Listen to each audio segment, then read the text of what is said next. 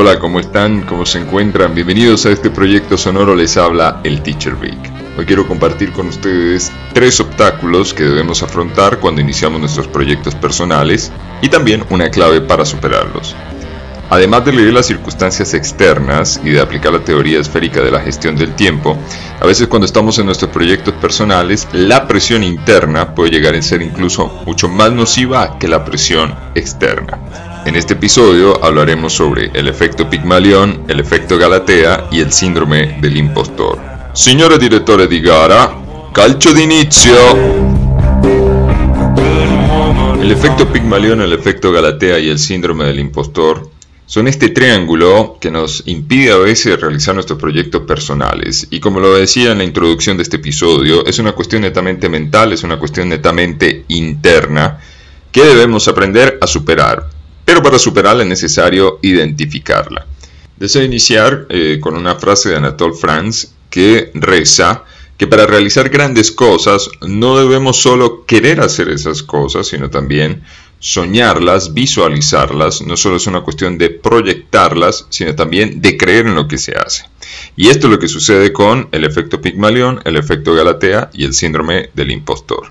El primero también es conocido como el efecto Rosenthal. Tiene su origen en esta historia del rey de Chipre llamado Pigmalión, que deseando conseguir a la mujer perfecta se construye una estatua, proyecta sobre ella todo su deseo de encontrar a este tipo de mujer, y la diosa Afrodita, celosa de él, le da vida a la estatua y la estatua le abandona creyendo todo lo que él proyectó sobre ella. El nombre de la estatua es Galatea. ¿Qué sucede? Cuando nosotros miramos el efecto Rosenthal en nuestra cotidianidad, lo entendemos como el nivel de influencia que pueden llegar a tener personas significativas e incluso no tan significativas en nuestra vida. Eh, en esta cuestión del estudio del efecto Rosenthal, la, la, muestra viene siendo con los estudiantes. Entonces, el paradigma es que si el profesor cree que un estudiante tiene menos cualidades que los demás estudiantes, lo va a tratar incluso inconscientemente de una manera diferente a los demás estudiantes. El asunto es que el chico o la chica va a interiorizar este juicio valorativo que hace el docente, el teacher sobre él, y se va a comportar a consecuencia de ese juicio valorativo. Y esto es lo que permite que se instaure un círculo vicioso en el cual el estudiante va a responder a la proyección del teacher como si fuera en realidad parte de su carácter, de su personalidad y de su naturaleza. ¿Qué sucede? Que cuando iniciamos nuestros proyectos personales, sean passion projects, side hustles, cualquier tipo de ejercicio que queremos hacer para nuestra propia crescita, nuestro propio crecimiento, a veces no somos conscientes de cuáles han sido las proyecciones que hemos asumido como propias de nuestra naturaleza. Y esto es lo que se conoce como el efecto Pigmalión. No importa la categoría de persona que haya proyectado sobre nosotros, que haya eh, circunscrito en, en nuestra existencia estas proyecciones, la cuestión es que nosotros mismos tenemos que ser capaces de identificarlas y ponerlas a un lado, de tal manera que seamos conscientes de cómo evitar la influencia de estas proyecciones en nuestro camino. El ejercicio que nosotros debemos hacer para superar este efecto Pigmalión corresponde a identificar cuatro elementos. Y lo que queremos identificar es, primero, cuáles son los retos que queremos enfrentar. Segundo, cuáles son los retos que debemos enfrentar. Tercero, cuáles son los resultados que aspiramos a obtener de los retos que queremos enfrentar y cuáles son los resultados de los retos que debemos enfrentar. Con este cuadrado, la ponderación nos permite entender cuál es nuestra naturaleza, es decir, si somos personas que estamos siempre fantaseando, pero que no tomamos acción sobre nuestras ilusiones, sobre nuestros deseos, o si por el contrario somos de una naturaleza del actuar, del proceder, donde cada vez que encontramos un reto en el camino, encontramos la solución y al mismo tiempo ese aprendizaje nos permite anticipar los retos a futuro. Si somos de la primera naturaleza, significa que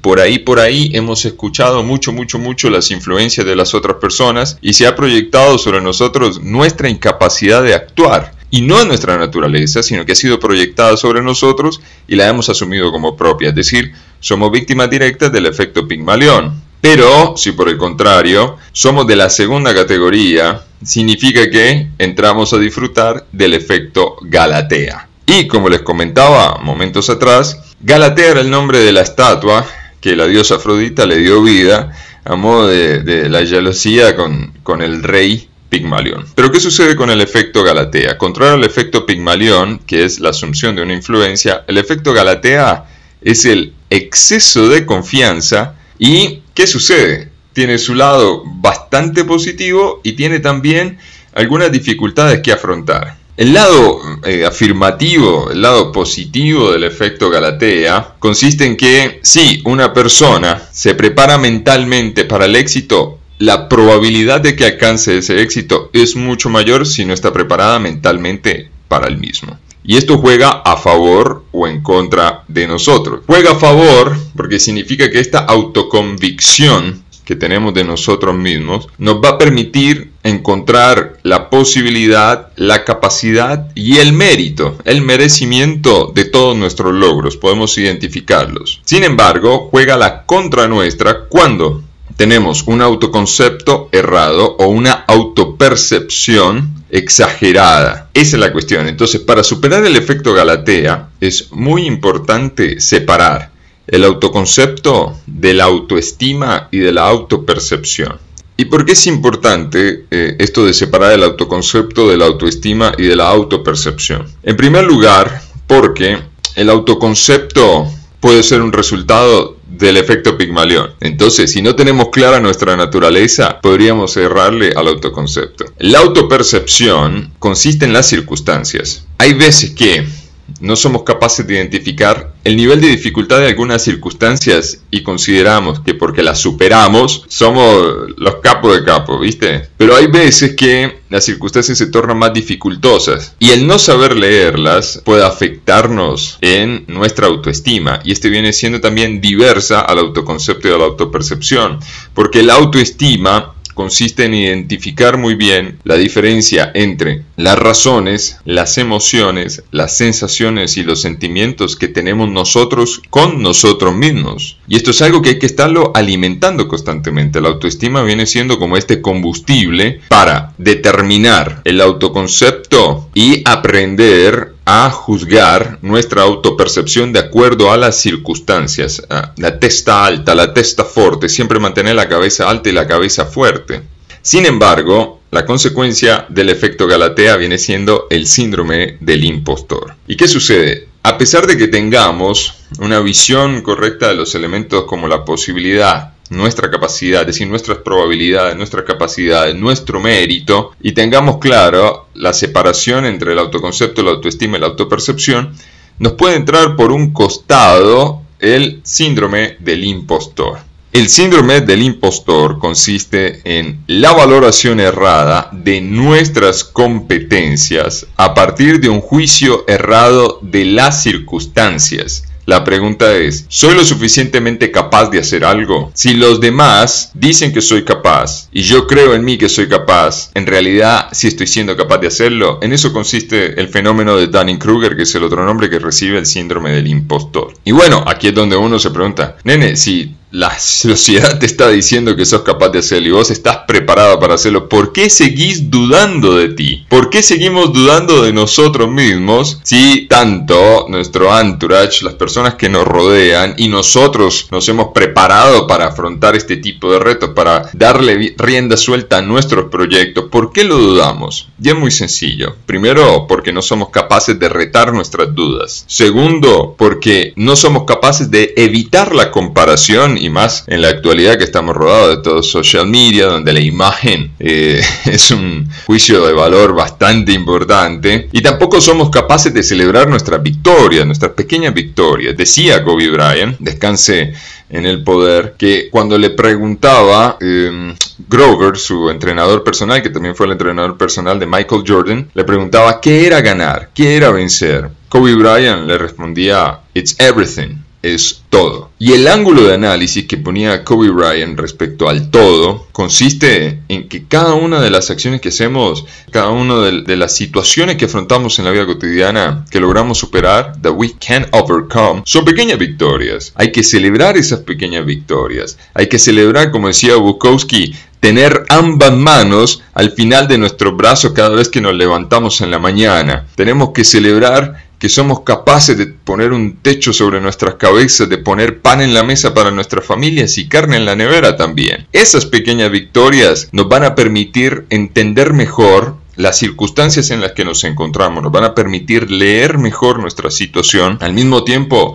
nos van a impedir compararnos con los logros de los otros. Si bien es bueno tener un faro, un mentor, es bueno tener una guía a la que nosotros estemos siguiendo porque es un modelo a seguir y queremos superar ese modelo, no podemos comparar las circunstancias, porque como dice la teoría esférica del tiempo, no podemos mirar el tiempo de una manera lineal como pasado, presente y futuro, sino también tenemos que ser capaces de leer los relatos de las personas que están paralelos a nuestra existencia. Y fundamental, tenemos que aprender a retar nuestras dudas. Y para retar nuestras dudas, podemos hacer el ejercicio de encontrar cuál es la naturaleza de esas dudas y cuál es nuestra naturaleza respecto de las respuestas que obtenemos de esas dudas. Entonces, una clave que les propongo para superar el efecto Pigmalión, el efecto Galatea y el síndrome del impostor es una clave antiquísima que todas las culturas comparten y es tener un código. Debemos construir nuestro propio código de conducta o adoptar un código de conducta que sea exitoso.